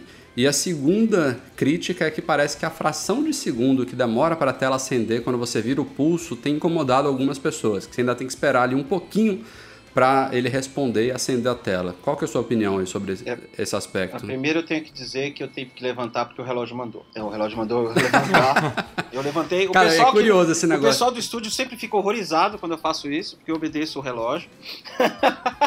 Mas realmente... É, é... Aparece a cara do Tim Cook no relógio. Miranda, levanta! Miranda, levanta! É que nem, sabe, que nem Jesus falando, Lázaro, levanta! Eu, o relógio mandou, eu levantei, eu levantei. Mas é assim, é, realmente tem algumas coisas assim, que, por exemplo, às vezes você virar e ele não acender. Depende do jeito como você vira. Se você ficar girando devagarzinho, às vezes ele não, não, não liga. Então, é, ainda acho que precisa de alguns ajustes mesmo. Uh, tem também a questão do sol, né? Você tá andando na rua, você quer olhar a hora, você não vê, não consegue, é bem difícil, fica bem ruim. Uh, depende do modelo de relógio, acho que você vai usar. É, acho isso a tá... gente até comentou. Se, eu, eu, por exemplo, ontem. eu tô usando o modular, que eu achei o mais prático que você coloca as coisas do jeito que você quer, você pode ver o, o estado da bateria e, e outras coisas. Uh, mas, por exemplo, acho que quem vê o do Mickey ou os outros mais menos uh, assim que são mais chamativos, talvez você consiga ver no, no, sol de maneira mais agradável. Eu não fiz esse teste ainda, mas usando, por exemplo, o modular é bem ruim de ver. Eu imagino que aqueles de cronômetro, que, que não tem números ou alguma coisa assim, deve ser bem pior. Uh, e realmente atrapalha um pouco isso, porque às vezes você quer só ver a hora mesmo, aí você gira, às vezes ele não, não vai, ou demora, esse, essa fração de segundos demora, entendeu? Isso realmente chateia um pouco. Mas de resto, assim, digitando não vi nenhum problema muito grave, assim. De... Mas se eu estou digitando e, e, e, fizer um movimento. Uh, se eu não fizer o um movimento do pulso, uh, ele não vai, não vai mostrar a hora. Se eu tiver com a mão reta, ele mostra, depois ele apaga. Se eu continuar com a mão reta, ele vai apagar e não vai mostrar mais. Exato. É exato. isso aí. É realmente Você ia falar o quê, Edu? Não, eu ia falar que o Miranda falou do negócio do, do sol, né? Se ele tiver num ambiente externo e não consegue ver direito. Ontem a gente até escreveu é, uma matéria sobre isso lá no site, que o, o watch que o Miranda tem, que é de aço inoxidável, ele obviamente tem o a tela ali de cristal safira, né? E aí ela reflete duas vezes mais, aproximadamente, duas vezes mais luz do que o modelo esportivo. Então é mais difícil, por exemplo, se você estiver debaixo do sol, ver as horas, enfim, interagir com o relógio, se você tiver um watch do que se você tiver um watch sport. Isso, é, é verdade, a tela de é vidro a tela de vidro do Watch Sport ela funciona melhor nesses ambientes aí com muita luz. Olha só. É, quem comprou o Watch e vive em lugares ensolarados, está de boa. e voltando também às entranhas, assim, não teve nenhuma grande surpresa ali. Os caras conseguiram ver o tap, tap, Taptic Engine, aquela, aquele motorzinho que faz as vibrações no relógio, que também, segundo relatos, é uma vibração diferente do, de uma, uma vibração de um celular, um toquezinho muito mais sutil ali na pele do, do, do por cima do pulso, né? Tem também os mini botões ali, a coroa digital, assim, a, a, o núcleo do relógio é uma coisa que está pouco explorada ainda, que é o chip S1, né? que eles não conseguiram avaliar ali. Esse é um chip que precisa ser desmontado de uma forma especial, passar por raio-x e tudo mais, mas é onde ficam a maior parte dos componentes, o processador, o chip NFC, parte Bluetooth e Wi-Fi, está tudo dentro do S1, que é uma, um, um componente um pouco fechado ali, um pouco blindado pela Apple. Mas de resto, nenhuma grande surpresa. É, ele, ele, inclusive, a novidade é que a tela seria relativamente fácil de ser trocada, tanto a tela quanto a bateria do, do, do relógio. A Apple, inclusive, vai oferecer o serviço de troca de bateria, mas a, a nota de reparabilidade que a iFixit fala, né, que é quanto, quão fácil, quão simples um dispositivo é para ser reparado, eles deram para o Watch 5 de 10. Então, não é uma nota excelente, mas é uma nota até maior do que, Pô, por tá exemplo, ótimo, o último né? MacBook. Tá ótimo levando o histórico da empresa. Tá Levando o histórico, bom. exatamente. É, só Até só não você tá ver a nota mal, do né? iPad é 1, né? É, um, um de É, o 10. novo Do- Acho que do MacBook- MacBook também. É, por Também. sinal, por falar um- no MacBook, eu acho que, que deve ter acontecido na época que eles estavam desenvolvendo o negócio, entre o MacBook e o Apple Watch. O Johnny Ive chegou lá e falou assim: Olha só que lindo isso aqui, cheio de energia, bateria gigantesca. Aí o pessoal, mas e a bateria do Watch? Hum, vai faltar. Vai faltar peça. Faz um pouquinho menor aí, porque a gente precisa botar a bateria no, no MacBook. Beleza. É foda, o negócio todinho bateria, uma placa lógica minúscula Pois é, a, toda a, circundada a, por uma bateria. placa lógica acho que menor que a do iPad. Exato. Quer dizer, com certeza menor que a do iPad. É- Ele é, É. só bateria. É, o ele é- Watch- ela é Watch- comparável. Ela é comparável à do iPhone, praticamente. É, então, proporcionalmente é isso. E, o do Watch É. é, é inversamente o contrário. Mas é isso, chegou num nível de pequenez que o negócio não tá mais se. da- Tem que ter uma nova evolução, né? Para a bateria poder ocupar aí os 80% do corpo do Watch e o, a placa lógica dele, o S1, que é tudo junto, ficar menor, né? É. Já é muito pequeno o negócio. É, é, é- é é como se fala, na versão 1.0 é isso aí. Não tem muito que. É, é experimento e provavelmente isso vai ser muito diferente na versão 2.0, o que significa que lá vamos nós de novo atrás desse relógio. Falando rapidinho aqui sobre próximos sistemas que estão em testes na Apple, saiu nesta semana as segundas versões betas, tanto do, do iOS 8.4, esse traz uma grande novidade, que é o aplicativo Música Redesenhado. Em relação à primeira beta, poucas novidades, claro, devem ter tido muitas correções de bugs, melhorias, mas a novidade aparente é só buscas, eh, tendências de buscas no iTunes Radio, tanto quanto tem na, na App Store, né? A gente vê lá quando você vai fazer uma busca, ele mostra o que está sendo mais buscado no momento. Agora também vai ter isso lá nas buscas do aplicativo Música no iOS 8.4. E também está em testes já na segunda beta o OS 10 Yosemite, a versão 10.10.4, essa sem novidades significativas. A Apple só fala que vai trazer aprimoramentos gerais em estabilidade, performance, compatibilidade, segurança, aquela coisa padrão aí, nada aparentemente muito novo. Os dois estão em testes, é, não tem previsão ainda de liberação oficial para o público. É, pela, pelo histórico da Apple, a gente ainda deve, deve ver mais uma, duas, três betas, pelo menos aí pela frente.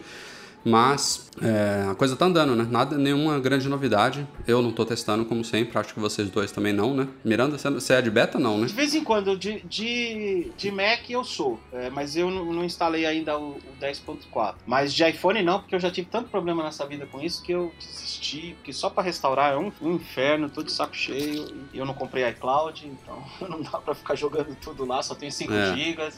Não, não, não, eu não, não tô no beta 10.4, mas até fiquei agora interessado de ver esse novo, de ver direitinho como é que funciona esse novo música, né? Mas assim, Tá, tá bem legal, viu? é, é, eu, eu tô assim. É aquela coisa, é meio de.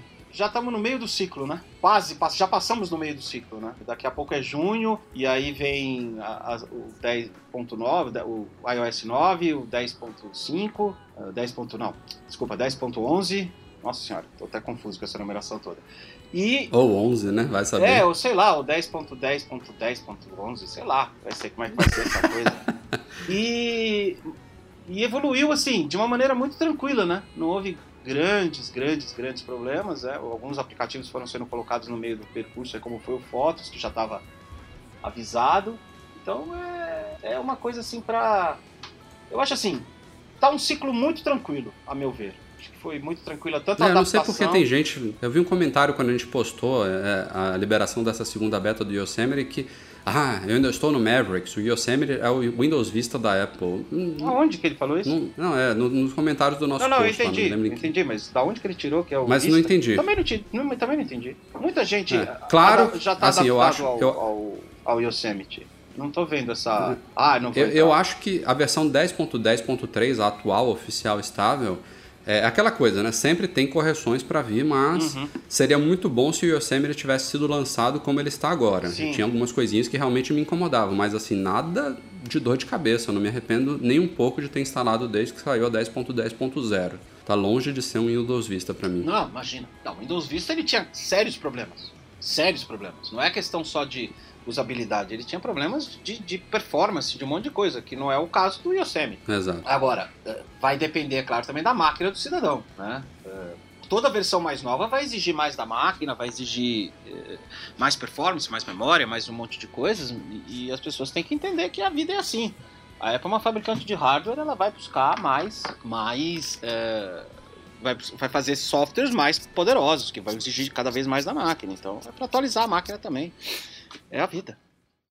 E a Apple divulgou nesta semana também os resultados financeiros do segundo trimestre fiscal de 2015. Para quem não sabe, o trimestre fiscal é um pouquinho diferente normalmente né, do trimestre do ano. No caso da Apple, é um trimestre antes do trimestre do ano, vamos dizer assim. O trimestre fiscal de 2015 da Apple, o ano fiscal, desculpa, de 2015 da Apple começou em outubro, teve outubro, novembro e dezembro, foi o primeiro trimestre fiscal, e agora janeiro, fevereiro e março foi o segundo. Ah, Esse período terminou em 28 de março, então compreende todas as vendas da Apple do começo de janeiro até 28 de março. É, não é o período de maior número de vendas da Apple, sempre é o primeiro trimestre fiscal do ano, que equivale às vendas de final de ano, aí de Natal e tudo mais. E a Apple, para um segundo trimestre fiscal dela, bateu recorde histórico aí, tanto de receita quanto de lucro, foram 58 bilhões de dólares em receita e 13,6 bilhões de dólares em lucro. É, mais de 61 milhões de iPhones vendidos. iPads caiu, como tem caído recentemente, foram 12,6 milhões. Ainda é um número estrondoso, mas é um número que caiu sim, se eu não me engano, foram um pouco mais de 20% em relação ao segundo trimestre de 2014. E a Apple também vendeu muitos Macs, subiu 40%, não, subiu 10% os Macs para 4,5 milhões. É, essa performance de iPhones, de, de, de Macs e da própria App Store, que a Apple disse que foi uma performance histórica e geral para a loja, é, levou a esses números fantásticos. Só para vocês terem uma ideia, a Apple está com 194 bilhões de dólares em caixa. Por isso que o Tim Cook tava dançando lá, que nem um maluco lá. Girando os braços, né? 200 bilhões! Caramba, dinheiro! E, e você imagina quando colocar o Watch nessa, nessa, nessa renga toda aí. É, é, o Watch ele não tem, não, não influenciou em absolutamente nada nesses números, como eu falei. É, foi até 28 de março, a pré-venda do Watch começou já em É, abril. então, o, o só Watch o só tá chegando próximo, no o mercado agora. próximo, o próximo O próximo resultado já, já vai, vai ter a, vai ter a influência do Watch. E, e vai ter assim, não é só a questão da venda do próprio Watch. Você vai ter que colocar aí nessa brincadeira a venda de pulseira que vai ser grande. Eu mesmo já encomendei uma Milanese Loop, eu já disse que é essa daí mesmo, não tenho o que falar. Não dá pra usar na rua porque ela é muito chamativa, mas pra ficar em casa e sair é, é de boa. É, e só também a quantidade de carregador. Meu, eu mesmo já comprei um. Além do da caixa, já tem um a mais. Vai vender muito a carregador. Porque as pessoas vão É, ter que ser é. sempre um na, na mochila. Você não vai deixar só pra carregar à noite. Se por algum acaso você gastar É, mais deixa do um que em casa e um no trabalho. é, um em né? casa e no Galera trabalho. Vai, vai ter ser, dois. não, vai ter dois, todo mundo vai ter dois. É que nem cabo. Cabo light não adianta você ter um só. Porque você vai no meio da rua, se você deixou um em casa, pau pau. Ou se você fica levando pra todo lado, um vai estragar com certeza, né? E não vai durar muito. Então você tem um em casa pra ficar bonitinho, durando tal, e outro pra ficar nas ruas, zoneando na vida. E vai, meu, vai ter um, um acréscimo muito grande nesses números, que já são grandes. São números, como diriam amigos meus aí, enormes, né? E, e a Apple tá de parabéns por conseguir fazer isso. É uma empresa, a empresa é para isso mesmo. É para gerar lucro. E é quanto mais lucro, melhor para a empresa e melhor para a gente. Porque a Apple, diferentemente dos outros, a maior parte desse lucro vai ser usado em pesquisa e desenvolvimento. Tenho absoluta certeza que é para desenvolver novos produtos, isso, a, maioria, a maior parte desse dinheiro. Então a gente. A É, gente e ela também tá, tá dando muito retorno para os acionistas, né? Sim, que também claro. fazem. São muito importantes. Ela até aumentou agora também, assim que ela divulgou esses resultados, ela aumentou o programa de retorno de capital lá para acionistas. Vai chegar a 200 bilhões de dólares até 2017. Era um programa que inicialmente começou prevendo menos de 100 bilhões, que já, já era absurdo, né? Aham. Mas tem, tem crescido muito. A, a- enquanto a performance da empresa continua aumentando, ela continua aumentando também o retorno de capital para todos os acionistas. Então tá, tá, todo mundo sai ganhando. né? Sim, todo mundo vai sair ganhando, os acionistas saem ganhando, os funcionários saem ganhando, ah, o- a empresa sai ganhando, os usuários saem ganhando, é, é um ganha-ganha terrível, né? E parabéns para a Apple por conseguir fazer isso.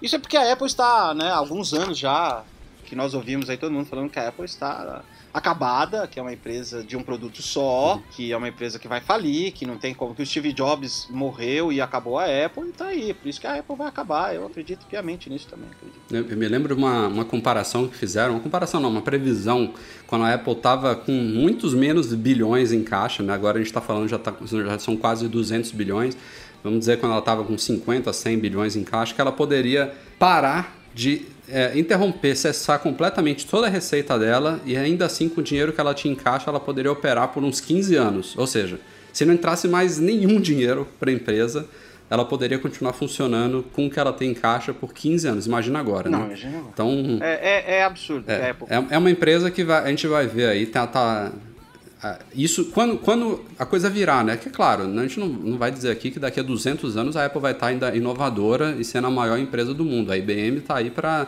mostrar É, isso. não, não, né? e- A IBM já esteve no lugar da Não, Apple. eu vou dizer uma coisa pra você. É, daqui 200 anos, com certeza a gente não vai poder dizer isso, porque a gente não vai estar aqui há 200 anos. Você tá louco, rapaz? Bem lembrado. Daqui a 200 anos não vamos poder. Não, daqui a 200 anos nem meus filhos vão poder dizer isso, caramba. Eu- enfim, você eu entendeu, entendi, eu Miranda. entendi, é claro. Mas eu sou velhinho, Mas eu assim, vamos dizer que daqui a 20 anos, quando o senhor ainda estiver entre nós, eu estiver entre nós, pode ser que a Apple não esteja mais, não Sim. seja mais essa empresa que é Claro. hoje, né? Então, mas ainda assim é uma empresa que vai ter décadas e décadas à frente ainda como uma das principais empresas de tecnologia, por tudo isso que ela já construiu até Sim, hoje, claro. né? Não é uma não é uma maré que vai virar tão rápido. Não, né? totalmente, Assim, concordo com você. Ela tá bem preparada aí para o futuro, longo futuro. Sim, sim. Futuro além de nós. pra falir uma empresa dessa, você vai ter que fazer um esforço muito grande. É verdade. muito grande. Antes da gente entrar na leitura de e-mails deste podcast, só um comentário sobre a loja Mac Magazine. Para quem não sabe, estamos lá em loja.macmagazine.com.br. As duas últimas novidades que a gente trouxe aí foram novas cases da prova d'água para iPhone 6, né? Cases da LifeProof. Edu, que fez o post, pode falar melhor um pouquinho aí sobre as novidades. O que, que a gente tem aí Cara, na loja, Edu? A Life Proof já é uma velha conhecida aí da galera, né? Já a gente trouxe a Free, que é um modelo que é bem bacana, ela deixa você usar o Touch ID, enfim, mesmo ela protegendo o aparelho, protegendo mesmo o seu aparelho. Se você bota uma case dessa, essa case é gente, é pra pessoas que não querem se preocupar com, com nada, assim, tipo, é, com água, com sujeira, com queda, com a case protege para tudo. E ainda tem a facilidade de continuar usando os recursos do telefone numa boa. É, ela normalmente é usada por quem gosta de esporte radical, sei lá, o cara, o cara que faz alpinismo, bota uma case mais, mais robusta como essa. É, e a outra novidade é uma case, é a case Go Adventure, que ela é uma case compatível com todos os acessórios da GoPro. Então, se você tem GoPro, se você curte, é, tem aque- aquele, aquele mar de acessórios da GoPro e botar essa case no seu iPhone, essa case especificamente por enquanto a gente tem para iPhone 5, 5S e 5C, é, ela se encaixa. Então, se você tem capacete com a, com, a, com a ventosazinha, com aquele acessório lá da GoPro, você pode botar o teu iPhone ali. É, se, se você surfa e tem um. Já botou ali o encaixe da GoPro na ponta da sua prancha. Você pode botar o, o, o iPhone ali agora. Então é, é bem bacana. E aí, para acompanhar, a gente tem também o flutuador, porque no caso do mar, por exemplo, quem está pegando onda, se por acaso o iPhone escapulir dali da, do encaixe, você perde, né? Porque ele vai afundar, enfim, você não vai ter como achar. E aí, você colocando esse flutuadorzinho ali na ponta, é um- uma, uma cor laranja bem chamativa. Além dele boiar, por causa da cor você consegue achar facilmente. Então são produtos aí para quem gosta de aventura, gosta de esporte radical, mas que são produtos muito bacanas. Pessoal, estou gravando este áudio aqui depois da finalização do podcast já, é só para avisar para vocês e pedir desculpas porque a partir daqui o meu áudio ficou prejudicado. Houve um problema de captação, não foi, não foi na edição, inclusive a gente só detectou na edição. Então as minhas falas a partir daqui até o finalzinho do podcast vão ficar com um ruído bem chatinho. É, para a gente não perder o conteúdo todo, a gente acabou deixando assim. E desculpas, mas vamos que vamos, segue o podcast. E para terminar aqui o Mac Magazine no número 128, selecionamos muitos e-mails aqui desde a semana passada, então eu vou pedir para meus companheiros deste podcast para a gente tentar ser um pouco objetivo, para a gente responder o, o, maior número que a gente puder aqui, além de ter perguntas também dos patrões aqui que estão acompanhando ao vivo. Primeiro vem do Fernando Almeida. Fala pessoal do Mac Magazine, quando é que vocês vão participar de um Loopcast? Olha a pergunta. Miranda. Quando você estiver em São Paulo, ou a gente estiver na Bahia, é ou no Rio. Sei lá. O Loopcast, é, pra quem não sabe, é gravado no, no Loop Studio que fica em Santo André, né? Isso, nos grandes estúdios né, da, do Loop Produções, ficam aqui em Santo André, a cidade do interior de São Paulo, né? Porque eu costumo dizer que se não é capital, é interior. Então, estamos aqui, Santo André, Pra... É, assim que a gente tiver a oportunidade, com certeza teremos muito prazer em participar, assim como Miranda, Nanete e Will já estiveram aqui muitas vezes com a gente. A nossa facilidade, claro, que a gente faz isso aqui pela internet, então é um pouquinho mais simples, é. um pouquinho mais viável. Segundo e-mail do Fábio Querino, ele é servidor público, trabalha na área de TI, ele tem um iPhone 5S e como, quando ele começou a testar a Siri, ele verificou que em algumas buscas ela retorna, por exemplo, que não encontrou algum serviço daquele tipo. Por exemplo, ele fala para Siri que o carro dele quebrou e ela fala, não encontrei nenhum serviço de guincho próximo a você. Então a dúvida do Fábio é como que a Siri busca essas informações, ou seja, como que usuários como ele poderiam cadastrar e ajudar a enriquecer esse banco de dados da Siri. Eu acho que, na minha opinião, isso não vem da Siri, vem dos mapas da Apple que são integrados à Siri, né? A minha, ao meu ver, quando, quando ela diz a, a localização de, de, coisas próximas, eu não sei se é uma coisa exclusiva dela. É, então acho que é realmente por aí mesmo. Assim como o Google Now usa o Google, acho que a Siri deve usar o Mapas mesmo. E por aí, se você não tem essas informações imputadas, eu acho que até porque é, ainda está muito, muito ainda devagar esse processo. Então é isso, por isso que ela não acha. Mas assim, tipo cinemas e outras coisas, é, tá fácil, então é mais tranquilo. O Felipe Tumones, ele deu uma, uma opinião aqui de desenvolvedor, ele tem alguns aplicativos, a gente até já falou lá no site, teve uma coisa que a gente discutiu no último podcast aqui, que foi a questão de WhatsApp, acho que foi até o Edu que falou, que a gente ainda não, não pode responder mensagens diretamente pela notificação. É, e segundo o Felipe, isso aparentemente ainda é uma API privada, ou seja, só o iMessage tem isso. A gente está vendo já alguns aplicativos de mensagens que permitem você interagir alguma coisa com eles, mas não de ter aquele campinho de resposta. Eu realmente agora com esse e-mail do Felipe eu fiquei na dúvida se tem realmente algum aplicativo que já tem isso. Ué, é, ele está falando especificamente de, de mensageiro ou de qualquer um? Ele falou aqui de mensageiros. É, de, porque o Twitter tem, né? Enfim, você usa, você puxa ali e manda tweet. Tem, tem é, vários apps. O Twitter já... é uma coisa atípica, é. né? É uma integração um pouco maior com, com iOS do que o normal. Mas eu acho muito difícil isso Por exemplo, o Tweetbot não tem isso. Ah, mas o Tweetbot então... demorou um século para atualizar, né? É, eu não sei. Eu, não eu é o melhor acho exemplo. realmente que que a Apple tem algumas coisas que ela está limitando aí sim. Não sei porquê, né? É uma frescura chata, mas. É... Tá aí a opinião do Felipe. É uma dúvida aí, vamos pesquisar. O Lucas Caton, ele tem uma dúvida aqui para o podcast. Ele disse que já testou vários aplicativos de gestão financeira e que nenhum atende ele 100%. Ele queria um aplicativo de, de gerenciamento financeiro que rodasse na nuvem, sincronizando dados entre o Mac e o iPhone e que permitisse também mais de um usuário. Ele, por exemplo, ele gerencia as contas dele com a esposa e que também fizesse backup de dados. Enfim, muita coisa que o Lucas quer. é, é, tenho, eu uso o aplicativo Money é, da Jumpsoft, se eu não me engano, no Mac. Eu não gosto de fazer esse tipo de coisa no iPhone e no iPad. Eu prefiro o, o, aplicativo completão no Mac, mas eu acho que o Money também tem versão para iOS e provavelmente sincroniza todos os dados pela nuvem. É, ao menos no Mac ele também permite que eu crie múltiplas contas, então daria assim para você ter arquivos separados seu e da sua esposa, Lucas. E ele também faz backup. É um arquivinho que na verdade o próprio Time Machine pode fazer backup. Eu não sei se o Edu e se o Sérgio tem outra, outra sugestão aí de aplicativo financeiro para dar, mas essa é a minha, Money. É, eu uso o MoneyWiz, eu acho ele bem bonitinho, bem bacana, permite ter várias contas. Uh, uh, tem, uma, tem uma interface bonita, bacana, uh, permite o input de, de moedas diferentes. Ele não lembro agora se ele está localizado ou não, mas o maior problema para mim é quando eles não estão localizados em português, porque tem termos financeiros que são mais complicados de você lembrar ou de você ficar lembrando, entendendo isso toda hora. Então, mas assim, eu também ainda não encontrei o que vai me vai me servir pro resto da vida, não. Mas também porque eu não tenho dinheiro, por que, que eu vou ficar me preocupando com isso, gente? Eu não tenho dinheiro pra. O pouco dinheiro que eu tenho, eu saio gastando com relógio, com tranqueira. Eu vou ficar preocupado com dinheiro, pra quê?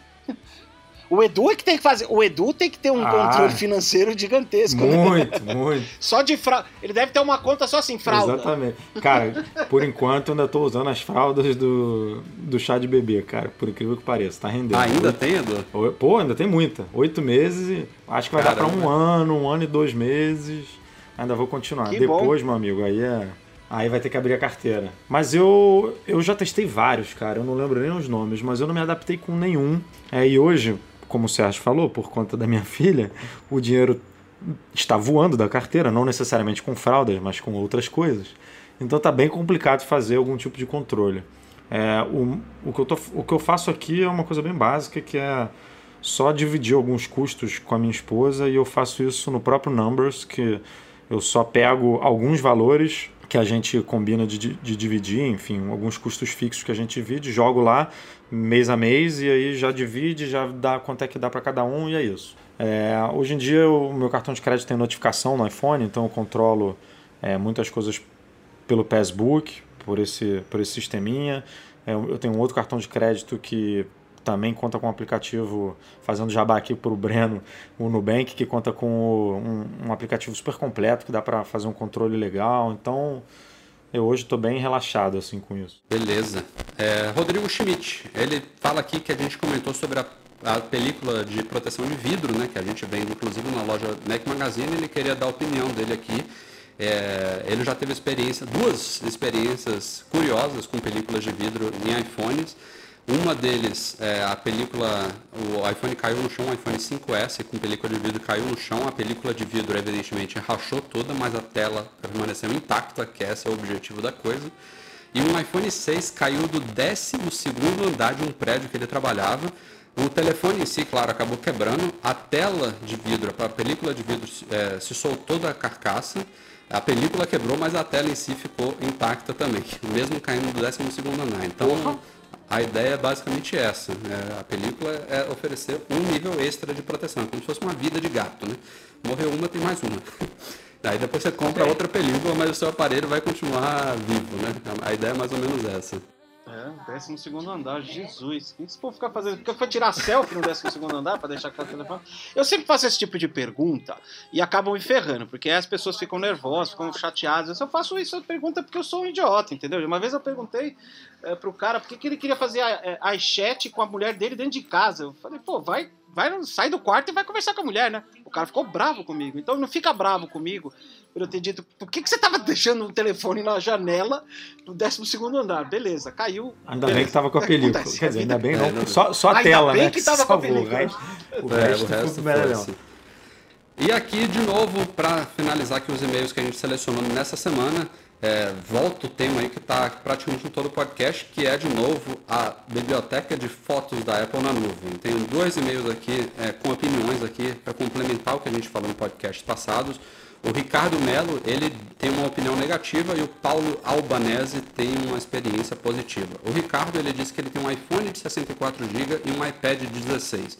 É bem aquela situação, na verdade os dois, os dois que mandaram têm exatamente a mesma situação. Um iPhone de 64 e um iPad de 16, que é o que a gente tinha levantado no último podcast. Né? O que aconteceria com a biblioteca de fotos numa situação dessa que tá, tivesse tudo sincronizado. O Ricardo teve uma experiência negativa. Ele falou que recebeu no iPad uma mensagem de falta de espaço, ou seja, é, o sistema é, não gerenciou bem isso, ele tentou atualizar o sistema e recebia a mensagem que não tinha espaço suficiente para é, instalar aplicativos, atualizar aplicativos, enfim, enfim, tudo mais.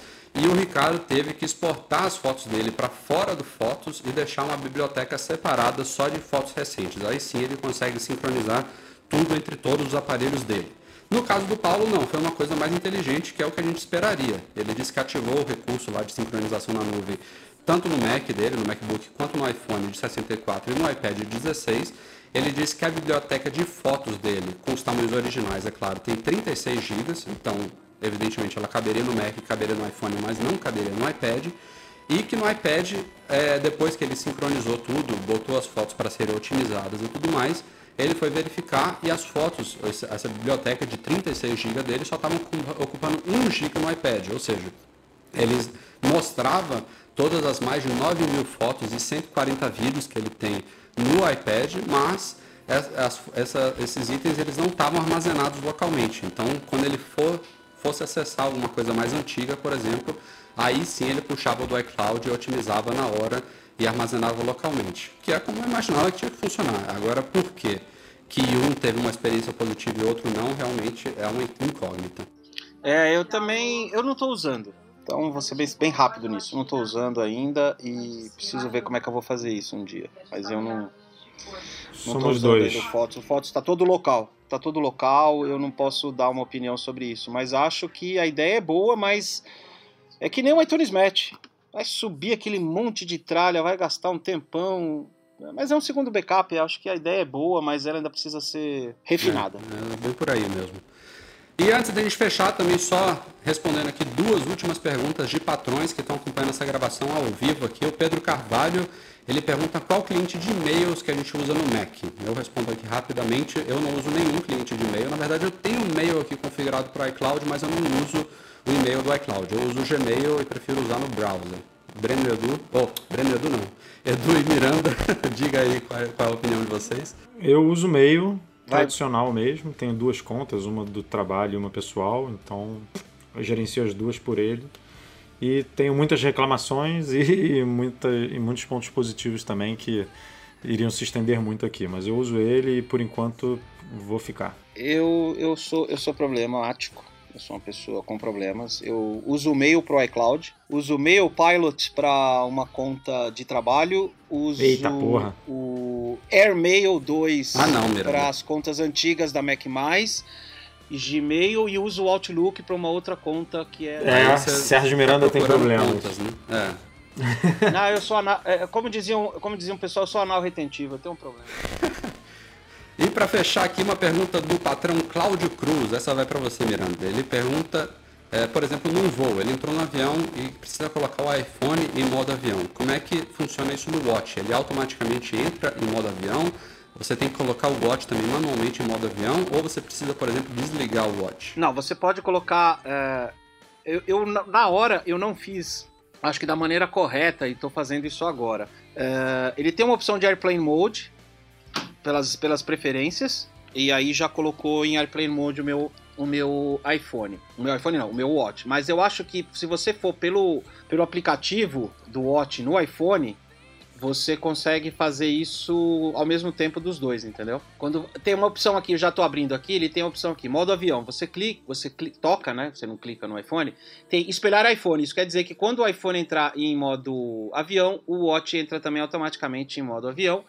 E vamos ver se isso funciona agora rapidamente. Ele ainda tá aqui em modo avião. Deixa eu só botar ele, tirar Só não ele faz muito sentido ser aqui. dentro do aplicativo Watch, porque eu, por exemplo, quando eu vou botar em modo avião, uso a central de controle, né? Puxo de baixo e aperto o avião. Não, mas o que, o que você, Não, não, é. você, tá, você não tá entendendo. O- no, no aplicativo Watch tem uma opção que quando eu colocar o modo avião no, na central Ah, de controle, bom. Entendi. ele espelha, o, o Watch vai espelhar o que Perfeito, tiver no iPhone. perfeito. Entendeu? Agora eu só vou fazer o teste, vou aqui abrir o, a central de controle, tô colocando. Já entrou, é automático. Ah, eu coloquei aqui, ele já entrou em, em modo avião nos dois. Mas e, É, apareceu mas aqui, e agora? ativa o modo Agora, avião na teoria, o seu Watch perdeu o contato com o iPhone, né?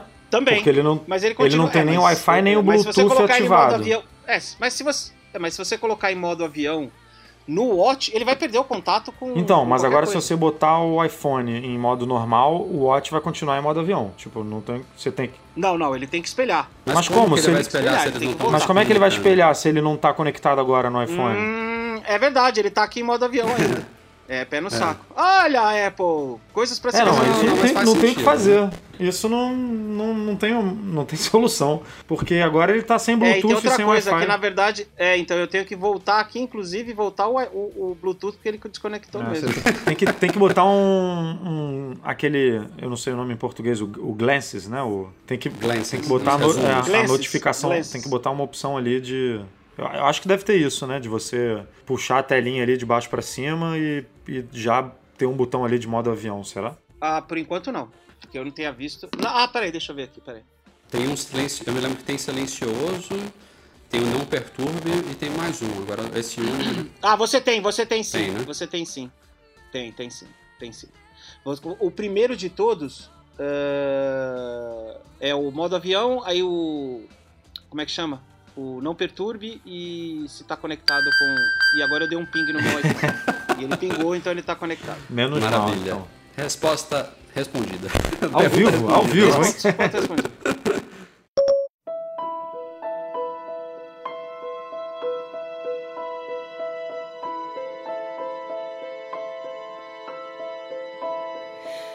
Galera, este foi o Mac Magazine no ar número 128, mais um, mais longo do que o normal. Estamos se estendendo bastante aqui. Queria co- começar agradecendo aqui a presença do Sérgio Miranda do Loop Infinito. Valeu, Mirandão. Seu Sérgio agora, né? Agora eu sou o Sérgio. Obrigado, obrigado, Ralf. Obrigado, Ralf. obrigado, Rafael. É, coisas. Obrigado, Rafael. Obrigado, Edu. Obrigado, meninos e meninas que acompanharam aqui o nosso, o nosso podcast aqui do, do Bac Magazine Nova. Edu, valeu e até Obrigado semana pela que vem. audiência. Valeu, valeu. Desculpa o atraso, mas pelo menos substituiu o Breno aí que caiu, incendiou. A gente não sabe o que, que É, foi aconteceu uma baita lá. confusão aí. Começamos com o Breno, terminamos com o Edu, mas vamos que vamos. Mas é isso aí. Semana que vem a gente tá de volta. Obrigado também ao nosso editor Eduardo Garcia pela por, por tornar o nosso podcast bacana aí para quem ouve editado aí do iTunes e do SoundCloud. Obrigado aos nossos patrões, todos eles, em especial também ao nosso patrão Ouro, Breno Masi, que saiu de fininho aqui no comecinho. E obrigado a todos vocês pela audiência. Até a próxima. Tchau, tchau.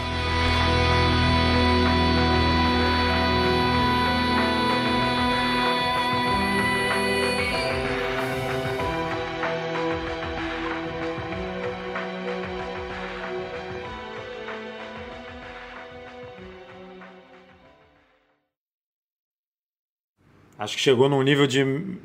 É, chegou num nível de minitaru- miniaturização. Cara. Edita, corte, edita. Não, não, deixa, deixa, pelo amor de Deus. Não, o Edu vai procurar uma Não, outra vai, palavra. vai, de- vai pro de final, vai, vai pro final. É, de pequinês, né? Exatamente.